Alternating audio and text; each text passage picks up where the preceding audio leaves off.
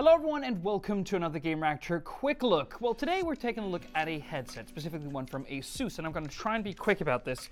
I really like this thing. Now, I think some pricing indications might peg it a bit above where I would consider it to be, but it is a wireless version of the pretty popular Delta S headset from the ROG series, um, and that usually have been very good. That was wired way back then, so now it's wireless, and the one thing that you can say about these D-shaped cups that they've equipped these with is that they're incredibly comfortable. Like, really, really uh, solid in terms of the amount of memory foam and padding on the cups and the amount of foam that is on the inner side of the top of the brace. Really cool stuff. Now, obviously, if you don't like this faux leather stuff that they've put in, you can pretty much swap it instantaneously with canvas ones. These will not have the same sort of filling sensation of being cushioned around your head, but will probably make it easier for your ears and your skin to breathe, particularly in the heat that we are experiencing in Denmark right now with temperatures up nearly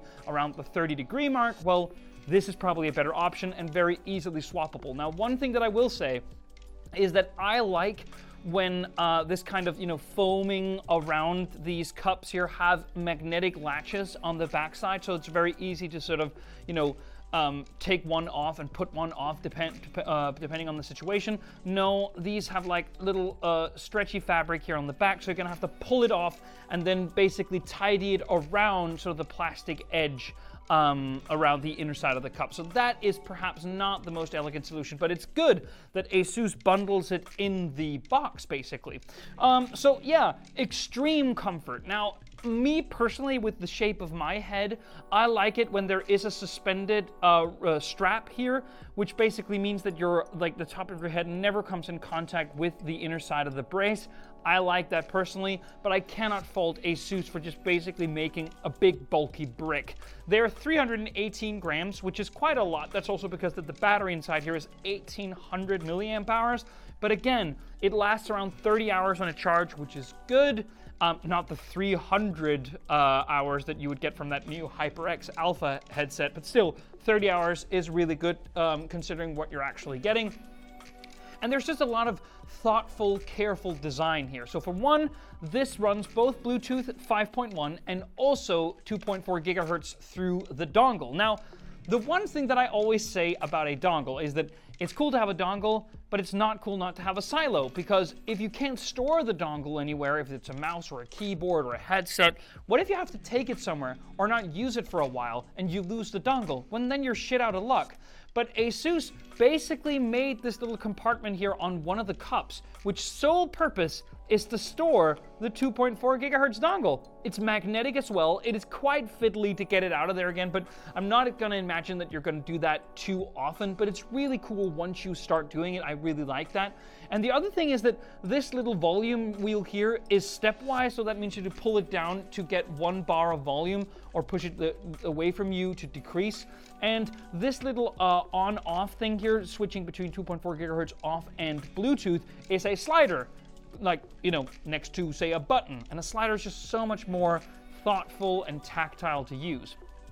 Inside, we have 50 millimeter neodymium drivers, which is great in the uh, range of 20 to 20,000 hertz, which is fine. It's 16-bit audio with 7.1 virtual surround. It works very well, actually. Uh, they are a bit flat out of the box, but it's very easy to tune them in the Armoury Crate software I found. Armoury Crate is actually a software suite which is completely like undervalued. It's very, very nice. They, they, and you can very easily create presets and EQ settings and boost them and create something which is really, really cool out of the box.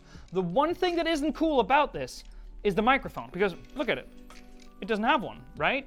It uses the same like digital beamforming technology that say Bang & Olufsen are using on their Portal Xbox and now PlayStation headset, which is essentially an AI, kind of like a virtual way of simulating that there is a boomer arm like right in front of your mouth, so that it kind of simulates isolating that bidirectional noise to create like to basically to, you know creep out and destroy all the background related noise uh, sources around you when you're playing i just found that it didn't really work that well sorry there was a, just a lot of background noise when i was playing and it had a hard, hard time isolating my voice and making it crystal clear so I just still prefer just a boomer arm that you can retract into the cup.